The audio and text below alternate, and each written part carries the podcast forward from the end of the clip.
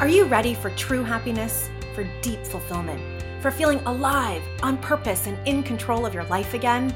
It's time to be the bold, brilliant, beautiful woman you were born to be. Welcome to the Purpose Girl podcast.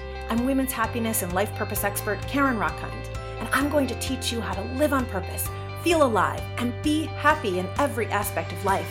I'm going to get real about my life and interview women who are living on purpose so that you can finally live yours. Welcome to the show.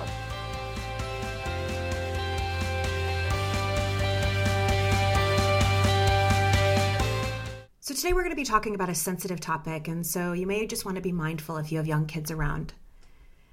This week, both Kate Spade and Anthony Bourdain, two beloved celebrities, died by suicide. And of course, their deaths are no more important than the 45,000 other people in the United States and 800,000 people worldwide that will die by suicide this year. But their deaths highlight an important issue that we as a community, that we as humanity need to come together around, and that is the state of our mental health.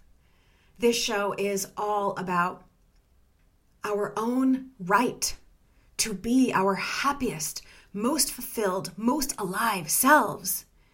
And here we have way too many people who clearly not only don't feel alive, but feel like they'd be better off, everyone would be better off without them. And so today's topic, today's show, today's episode on the Purpose Girl podcast is all about how we can come together around this issue of depression, what we need to do for ourselves, what we need to do for our loved ones, whether those are children, whether those are our best friends, our parents, our spouses, and how we can all have the beautiful mental health that we deserve and that we desire. To help me with this topic, I have brought in one of the best therapists that I know, an expert in mental health. Lisa Lapidus is a licensed social worker with two different additional certifications that make her so incredibly qualified a certification in grief and a certification in positive psychology. And so she can talk about the clinical aspect of depression and talk about how we can support someone in fully thriving. She's worked in both private agencies and school based settings and, and even in wilderness programs. She completed extensive, extensive studies in grief recovery method. She specializes in helping others work through grief and loss. And she is incredibly talented at helping people get to the heart of who they really are and feel empowered in living her best self. In fact, that's what her whole practice is called Empower. And so, Lisa, I am so delighted to welcome you to the Purpose Girl podcast. Welcome to the show. Thanks, Karen. Glad to be here. So, this is obviously such an important topic, and it's something that you see and you deal with every day. But in preparing for the show, I, I was blown away. I mean, I have talked about on this show many times how women are twice as depressed as men, how the average age of an onset of major depression is getting younger and younger, how it is now hovering around 14 years old. But the statistics are staggering, staggering to see how many people I mean, something to the effect of 9 million people are having suicide thoughts this year, suicidal ideation this year in the United States. Something is going on here. So let's dive into this, right? So, why are we seeing so much depression right now? You know, I believe there are a lot of reasons. I don't think there's any one reason. I think, in a lot of ways, um, as connected as we believe we are with social media, um, email, every every form of communication. We don't connect mm. people the way we used to. I think a lot of people are creating images um, for themselves that are impossible to live up to in their in their quote unquote public social media life. And right. I think there's also a lot of comparison going on where people see other people's lives, their Facebook life or their Instagram life, and it looks better than their own. So I think a combination that we're not connecting, we're so busy, Um, and, you know, we're comparing ourselves to, you know, these advertised lives that hmm. everybody hmm. has that are very difficult. I think also a big, a big difficulty is um, access to mental health care. Mm. Um, so expensive. Insurance companies are limiting mental health care more than, you know, they separate med- medical from mental health. And as we know, it's all just our health. Yes, yes. I mean, it's it's mind, body, spirit, and we know so well from the research how the body and what we eat and whether or not we take care of our bodies and exercise impacts our mind and how much our mind then impacts our body. I mean, it's so connected. So you're bringing up a few points, and I want to dive a little bit deeper into each one. So first is connection. I mean, so we you're right. We do have this false sense of connection right now because we're quote unquote connected 24 hours a day. Mm-hmm. But it's not real connection. Exactly. I, I used to think a lot about how at least this country and, and a lot of countries, because we think about city life, were built on community right? It's like people would sit on their front stoops, and as they were coming home from church or from the office, they would connect with their neighbors, and there would be like communities built, and you know, around a, you know a few blocks. And and now how all like the new development houses, you know, the the porches are in the back. You know, it's like a backyard, and and so people are so disconnected and getting in their cars. So I've read some about this and from a positive psychology perspective, but I'd love to hear from you. How does connection and depression and, and well-being play together well, I think in a lot of ways. I think, you know, when we, first of all, when we get together, we usually give a hug or a kiss mm. or, you know, um, there's some touch. We look each other in the eyes. Um, we all have energy that comes out of us. We receive energy, you know, from each other, the vibrations that come out of us. And, you know, um, a screen is not the same. So we don't have that face to face connection. I also think we're raising a generation of kids who don't really know how to, well, they're adults now, uh, you know, starting, I guess, Generation Xers, their whole connection was, it's been on a screen. Yeah, yeah. The millennials, kind of the younger generation, um, kind of probably where your kids are or you know just below us folks in their 20s um, or in their teens right it's a totally different the, the, best screen we had was atari right? When we were growing up it was a different world. Yeah exactly. I think that um, a lot of people aren't as comfortable you know so many people mm-hmm. today almost get annoyed when it's a real-time phone call instead of a text message right. because people want to answer when they have time. So i think that a lot of times we don't make time for connection and the less we do it, the less comfortable we are.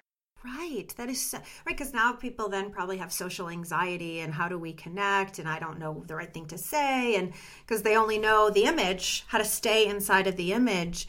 This is so interesting because, um, you know, the research is super clear about this that the number one leading cause of well being is close connected relationships. And so we also know from from research, and I don't have the study in front of me, that being isolated, that feeling lonely can be as bad for you as cigarette smoking. Exactly. Yeah, so so we are wired as human beings to connect. And you know, it's amazing if we if we look back to kind of how that happened, our early early ancestors in order to survive against like the dinosaurs, they had to work together and come together and, and help each other out and raise each other's children. And that's that's the whole phrase it takes a village right? And so right. and it's tribal. Yes. Yes it's tribal. We we crave connection. I think actually under uh, for every human being i think under everything is just this deep desire to belong. Mm-hmm. and touched you yes. know touched. I my daughter was born she was premature. And at that point they thought that holding a baby burned calories. Um, so when she was about a year old, and we would fight over who got to hold her because she could only be held once a day for mm. very short hmm. periods of time. A year later, they came up with the kangaroo method, and what they found was skin to skin contact um, caused them to thrive. Wow. Right. And so, you know, just a simple touch, a touch on the hand, a hug for sure, um, you know, it's it's just so important, and I think it's getting lost. So many people work from home mm-hmm. with their mm-hmm. you know, um, you have to make an effort to actually have face to face time. But I think also people suffering depression feel can feel lonely at a family gathering. Um, mm. And so there's there's a little bit of a difference between someone who's seriously depressed, I believe, and someone who's feeling lonely and needs some contact. Does that make sense? I mean, I think we all need contact.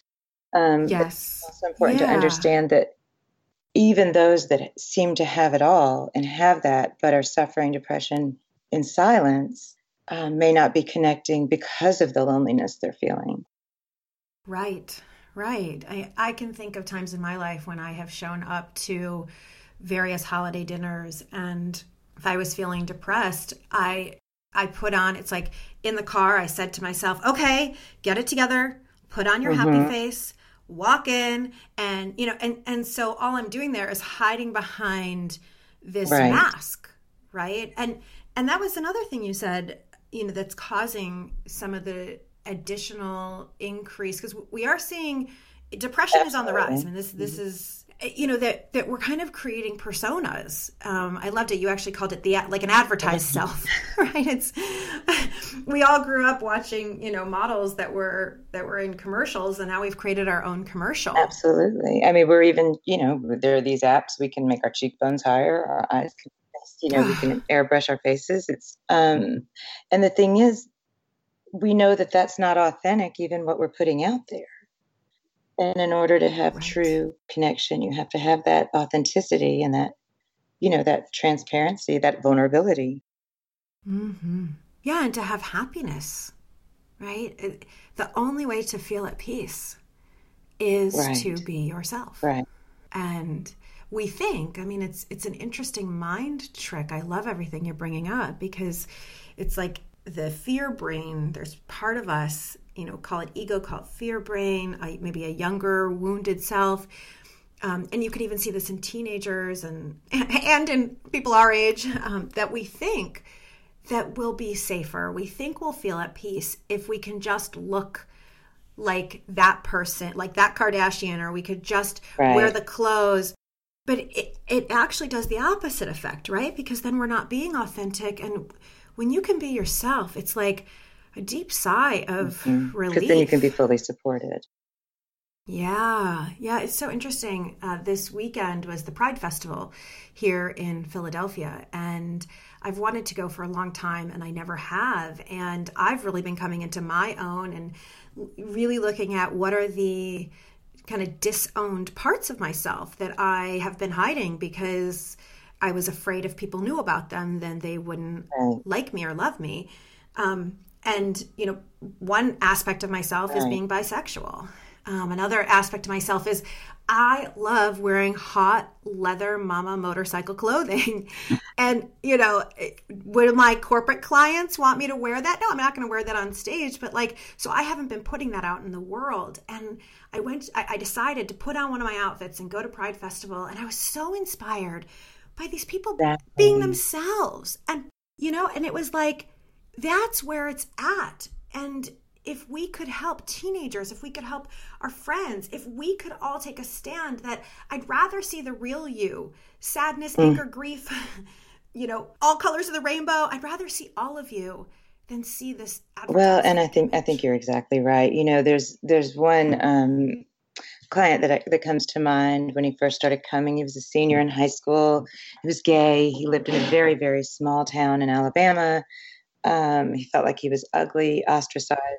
You know, um, mm. growing up in the Bible Belt, he was going to hell because of his sexuality. Um, and through, you know, about a year of therapy, um, I got the most beautiful letter from him that hmm. that this process has helped him see the beautiful human being that he is, that he's fallen in love with himself, and now he oh he's so beautiful. He lives out loud. He smiles. He's open. And I think that the biggest thing is learning to love and accept yourself. Because if you don't feel that way, you don't really believe that others can or will. That's when we hide. Yes. We should hide for everyone. Yes. Yeah. I mean, it's, and it's a journey for all of us. I mean, first of all, what beautiful work you did with him. Thank you for sharing that, and thank you for the work that you're doing. Thank you. Yes, it's, a, it's an honor to be mm-hmm. on people's journeys, isn't it? Yeah, it's a re- it's it's such an honor, a real honor. You know, I'm thinking of a client of mine who um, she was adopted and never felt like she could be herself around her family not her, her mom not because she was adopted but just like just the way that that her mom kind of handled things and never wanted her to explore her her biological roots and through our work together she did the 23andme and she got her papers and i mean it was just like a real it was like you could see mm-hmm. her become whole yeah right and then start to explore these parts and that's such herself. an interesting yeah. concept too because i think a lot of kids that are adopted hear the story we chose you we wanted you so badly we weren't happy until we could get you and sometimes that can even put a responsibility that i don't want to be sad or upsetting in any way to my parents because i'm what brought them joy mm-hmm. and so i think that a lot of times mm-hmm. also you know adopted or not we feel like our job is to bring others joy and i don't want to be a debbie downer i don't want to i don't want to inflict my pain on someone. Um, right. Um, right. Thank you for bringing this up. Right. Because, you know, most of my listeners are women and and I so I don't know if this is different between men and women. Um, I pro- I imagine that it, it it's true for both. I just hear from a lot of women and I know for myself we've been told turn that frown upside down you know put on your smile of face you're not pretty when you don't smile exactly or go get yourself together come back when you're when you've got it together, right? Yes. Yes. It's like, er, no, I right. want to let I it am out. together you know, so, and I'm also sad. Mm. Oh my God, I want to pause right there. That is so beautiful. Can you say that? I that am again, together Lisa? and I'm also sad. Wow. Wow. My whole body shifted when you said that. I think that's so true in so many ways. It's not that everything has to be wrong for something to be wrong. And it doesn't have to be that anything is wrong to suffer depression.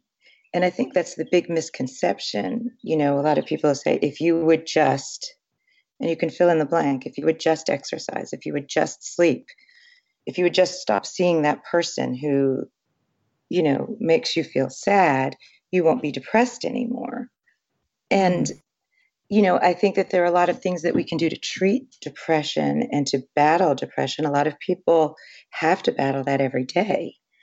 It's not that it goes away necessarily, it's that you learn how to live with it, learn how to cope with it, learn how to feel better each day. Hmm. Yeah. So this is thank you for bringing this up. This is so um, this is so important, Lisa. I'm so appreciative and, and so in awe of you and your work it doesn't go away. It's something that we live with. So I would love to learn from you is it is it nature? Is it nurture? Is it situational like you said that you're in the wrong relationship or you're in a job that doesn't serve you um, because i know for a long time i thought if i right. just x then I'll be happy, right? If if I just leave this marriage, my first marriage, I'll be happy. And then it was no, if I could just move to New York or to Chicago, to a big mm. city, I'll be happy. And then it was if I could just do this other career, I'll be happy. And a lot of it got down to me being the self-love aspect and like and there is something i am happier in a city that is 100% true and i am happier in this career and its deep fulfillment and purpose That is mm-hmm. 100% true and what I really needed was to totally accept and love myself. And so so tell us a little bit about the nature nurture situation. Yeah, I think I think all of the above to be honest with you. I think that obviously there is mental illness, there is severe depression, there is bipolar disorder, there are things that are very chemical that affect us um, or that affect a large part of the population.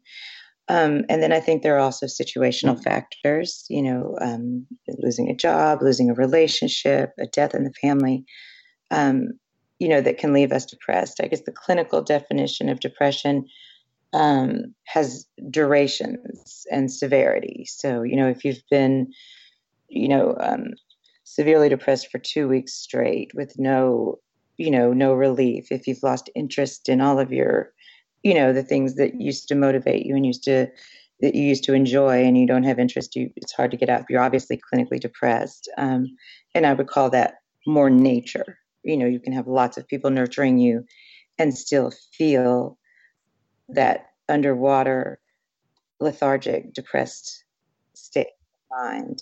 Mm. So, real quick on nature, is it biological? Like, are we? I believe there are many people way? that are predisposed to depression um, organically. Um, and I also believe there are a lot of people that are not predisposed organically and also um, have had zero training in how to be happy. Um, so I think that I think mm. so many variables play in that it's really looking at the symptoms and saying, how do I treat this more than why is this happening? Now, I, I do believe, mm. you know, psychiatry, therapy are very important aspects. You know, when you've been dealing with depression, you know, for a longer duration and it's not going away with anything you try, absolutely seek medical attention because medication can help.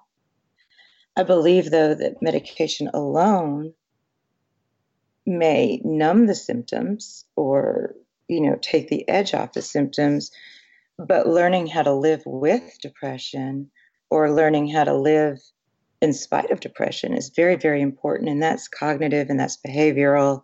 That's where positive psychology comes in. That's where learning how to really grieve mm.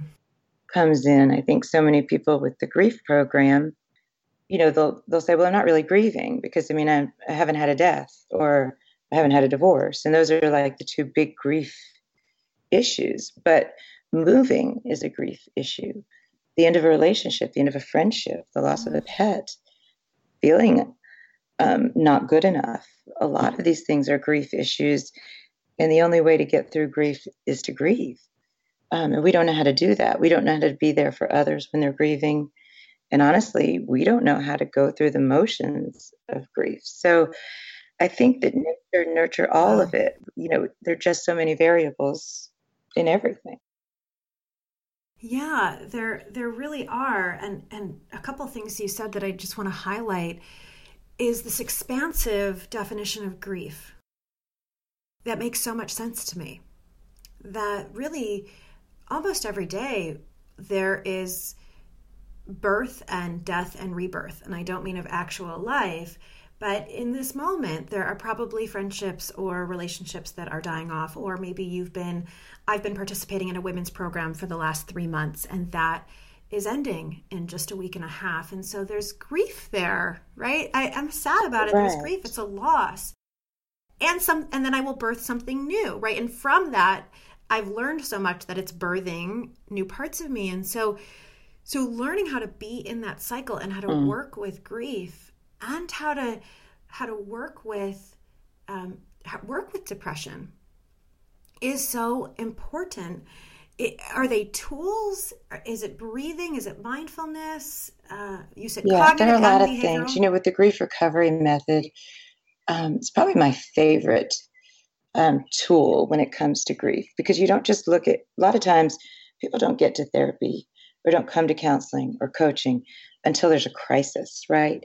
And so they might come in mm. with one event, you know, my mother died, and that's what I'm here to grieve. Um, well, it might have been a complicated relationship, it might have been an estranged relationship. Um, it might be that we look at all of the grief events. We don't just look at the one big thing that got you there because we actually do a timeline from your dawn of conscious memory to the present day and look at all of the major grief issues that you've suffered, we actually graph them. How deep was that pain? A lot of times, one grief mm. issue creates another. You know, um, yes. I got my heart broken when I was 17. So I put some defenses up and married with my head. You know what I'm saying? And so then that marriage might have mm-hmm. failed. Mm-hmm. Then, you know, so it's there are a lot of things that you have to look at. At did you stuff a lot of pain down? Do you know how to talk about it? do you know what misinformation you installed in that hard drive of a brain of yours surrounding that heartbreak? Was it, you know, I'm not good enough, I'm right. not thin enough. That's why they that person left me, or that's why this group of friends ousted me. You know, I think a lot of times feeling left out. Another beautiful social media result. I'm saying that a little sarcastically. You see what everybody else is doing. It's like, oh, why wasn't I invited to that? Or oh, right, right. Why wasn't I tagged? Right. Or what? You know, there's so many things that go in mm. to grief, into understanding what we're feeling. We don't even take the time a lot of times to check in with how we're feeling because we're so busy, we're robotically going from thing to thing. Right. We are. We're so busy going from thing to thing. There is literally no time for, you know, so many people. I was working with a client yesterday who's the mother of three with a traveling partner, and she's starting her own business, which requires her to go back to school. And there's and she volunteers for like six organizations. There's literally no time. Mm-hmm. And are we busying ourselves? Well, that's the thing. To avoid. When we're in between busyness, we're looking at our phone in the parking lot to see if we missed anything. right, right. And in some of that, I know for myself and for clients, some of that is avoiding. Mm-hmm. Right? We don't want to feel that pain. We don't want to feel that grief. We don't want to feel that sense of of depression. But if we don't actually feel it, we can't move through it. Well, and also I think we look for that false sense of connectedness again. Mm-hmm. And instead of thinking, how do I feel right now? Why am I checking this stuff so much? Maybe I need some real connection. Mm. Maybe I need to slow down. Maybe I need to break bread with someone and not even have the phone on the table. Oh, wow. Yes. This is so important for everyone. And, and I'm thinking of for women because we know that women are twice uh, as depressed as men. And though men have a four times higher suicide rate, mm-hmm. women attempt suicide three times as many as often as men. So men are more successful at it, um, but women there's there's more attempt and there's there's more depression. And so I'm not saying it's worse on one side or the other because it's just different. Um, and for women, one of the things that we know about why women are depressed, there's a number of reasons that I've read.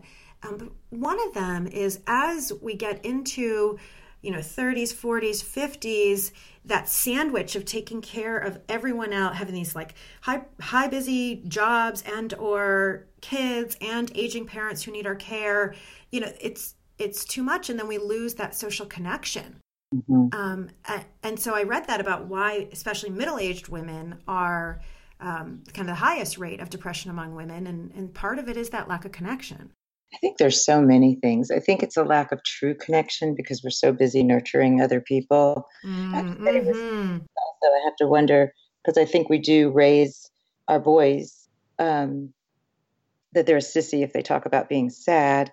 So how much is unreported, to be honest. But um, I think that so we're all walking around with elements of depression, some more than others.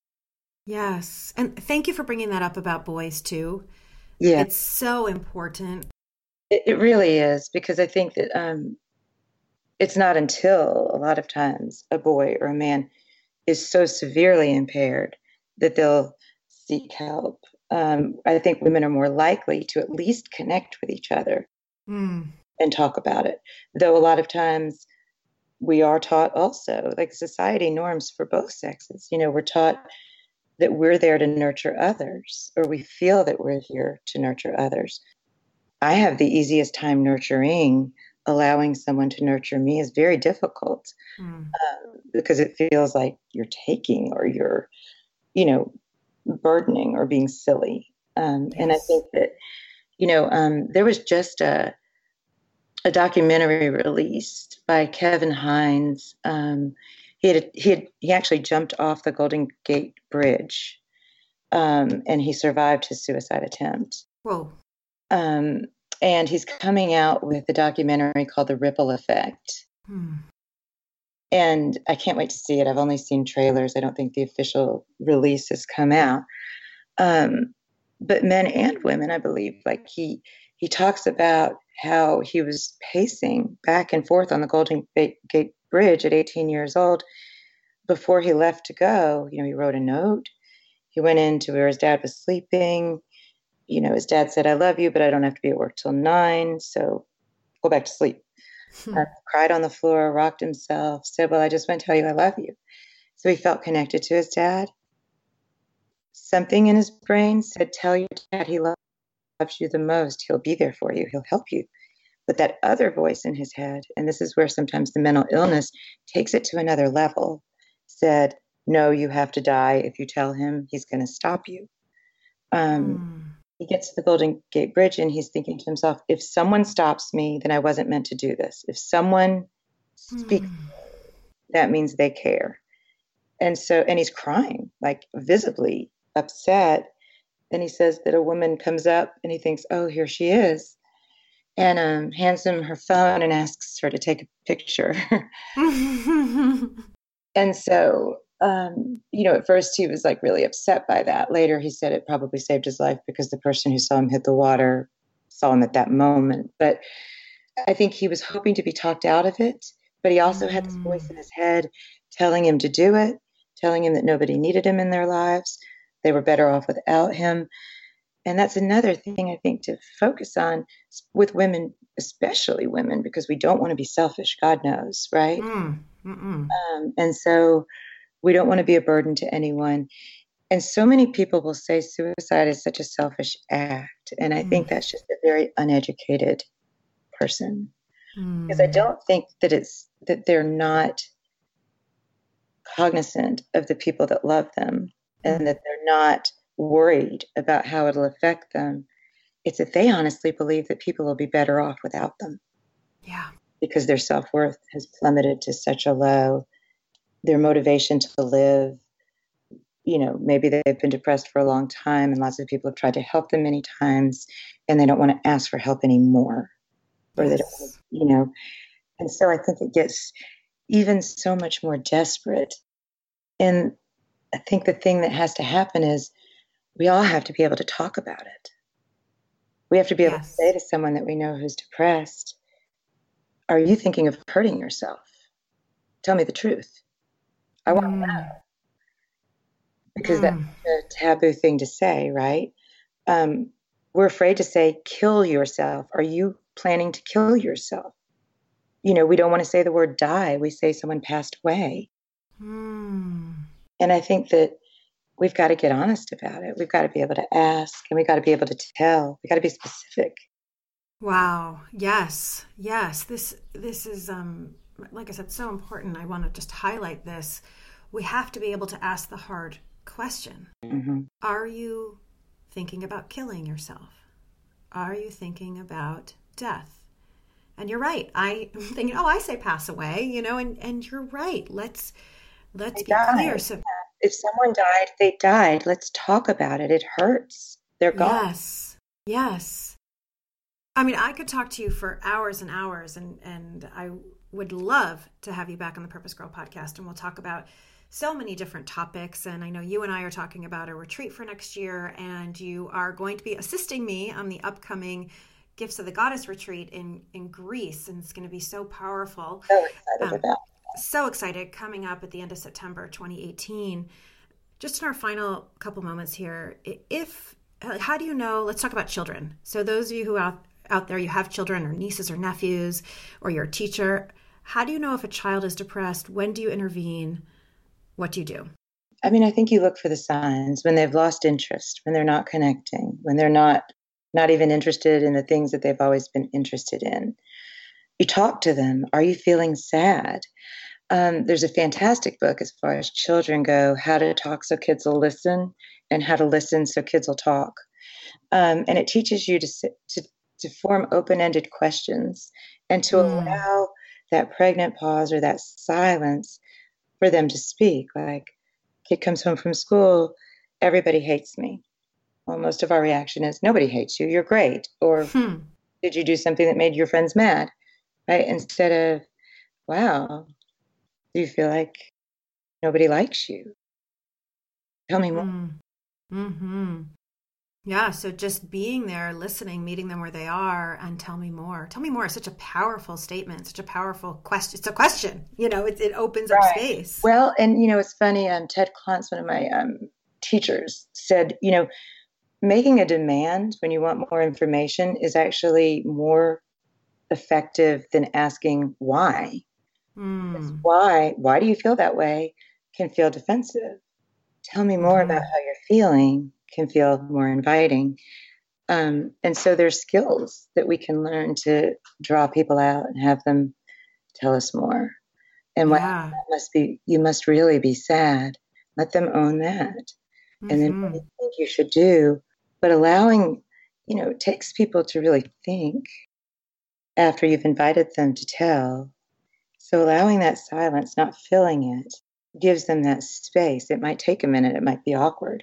Um, and I think that's not just for kids, though. I think that's for all of us. Yeah, and allowing the silence. We've become a culture that's, you know, a fast food culture that's so uncomfortable with silence and letting there be the pause. Often we need the pause to feel into what that answer is and what the truth is. And in a pause, give someone that space. I love that. And when should someone actually call a doctor? So, whether it's someone who's listening out there for themselves or for a child or a friend, um, when do we seek medical attention? I think as soon as um, as soon as you realize you're depressed and it's not getting mm-hmm. better, and you've tried what you've tried, call right away. Um, mm-hmm. You know, I don't think that every time you go to a doctor, you go to a therapist, it's that they're going to put you on medication. And so many people can be afraid of medication. But, you know, try some cognitive behavioral therapy first, as long as, mm-hmm. you know, if you're already feeling suicidal suicidal ideations, if you've thought of a plan, if it's something specific, um, if it's a lethal plan, if you have that part of the plan available anytime, right? Um, you know, they call it SLAP. It's do they have a specific plan? Is it lethal? Is it available? And is there any proximity of help where someone might intervene? Mm. And that's kind of like an assessment. But if there's suicidal ideations going on, first of all, I don't think you should wait for suicidal ideations. You know, we go to the doctor yearly for our eyes, mm. our teeth, a physical, and we check the state of our health physically, right? We never go to a mental health yearly exam. Right. Don't ask us at our physical, have you been depressed? Are you feeling anxious? Have you ever had a suicidal ideation? Why isn't that in the paperwork? Why isn't that asked when they're taking your blood pressure? When they're yes. heart rate? You know, I think I think waiting till a crisis uh, makes it that much more difficult for you and your um, and your helper to intervene? Why not prevention? Why not learn learn how to talk? Yes. Oh my gosh, I love this so much and it's it's a huge part of, you know, so so an annual mental health checkup and it's it's part of why I love positive psychology and coaching. I love all of it. I mean, I'm so I can't do what you do. It's it's incredible. But we don't have to just seek support when we're at, you know, the bottom of the barrel negative 8 in life seek it to say, you know what, I'm I feel okay, but something's off. Seek support then, a therapist, a coach, um, a group, something that you can then say, okay, before I get to negative five. Or, or even if nothing's wrong, maybe I should just yeah. check in and yeah. what the state of my mood is, see what the state of my yeah. health is. Maybe I'm mentally healthy, but maybe I could be even mentally healthier. Right. Maybe I could really thrive. Mm-hmm. Right. I think most of us are just kind of bubbling along. And the beauty is, even if you're not clinically depressed or severely depressed or depressed at all, you know, the question is, what would it look like if you lived at a plus eight, if you were really thriving? And that's where positive psychology is so amazing because it's the science of thriving, not simply surviving, right? Yes. And we need we need both right? We we need we need both. So so lisa i'm sure people listening to this are going to say you know is she available to help me or help my child? I know you're in alabama. Mm-hmm. um, and do you work with people everywhere? Can people work with you on phone yes and, i can do phone Skype? sessions. I can do skype sessions. Absolutely. Excellent. So in order to be in touch with you uh, your website how do people get in touch with you? Okay well they can call um, empower behavioral health in Huntsville, Alabama. It's 256 519 9144. Or they can contact us through email through our website at info at empowerhsv.com. Um, and again, our, our website is empowerbehavioralhealth.com. Great. Great. We will put all of that in the show notes. We'll also put the book that you recommended in the show notes. I appreciate you so much. Um, you're such a beautiful soul and so have so much wisdom to share. You know, I, I love when I have guests on to ask them just a, a quick couple of, of fun questions. Even though this is not a fun topic, I still would love to hear um, your thought on this. So, very quickly, what do you think is one thing everyone should do at least once in their lifetime? Ooh, everyone should do at least once in their lifetime. I would say fall in love. Mmm.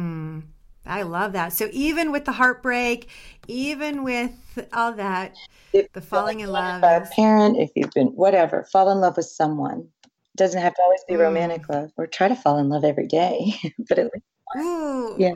Oh, that is so, so, so good. And with that, thank you so, so, so much, Lisa. You have been so informative. You have been so helpful.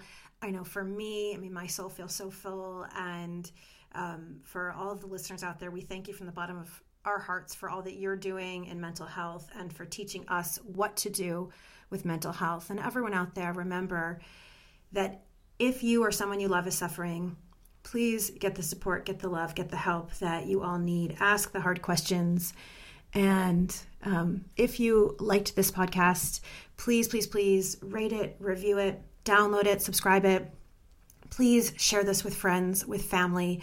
This is such an important topic. We need to spread the word. So if you have book clubs, share the podcast.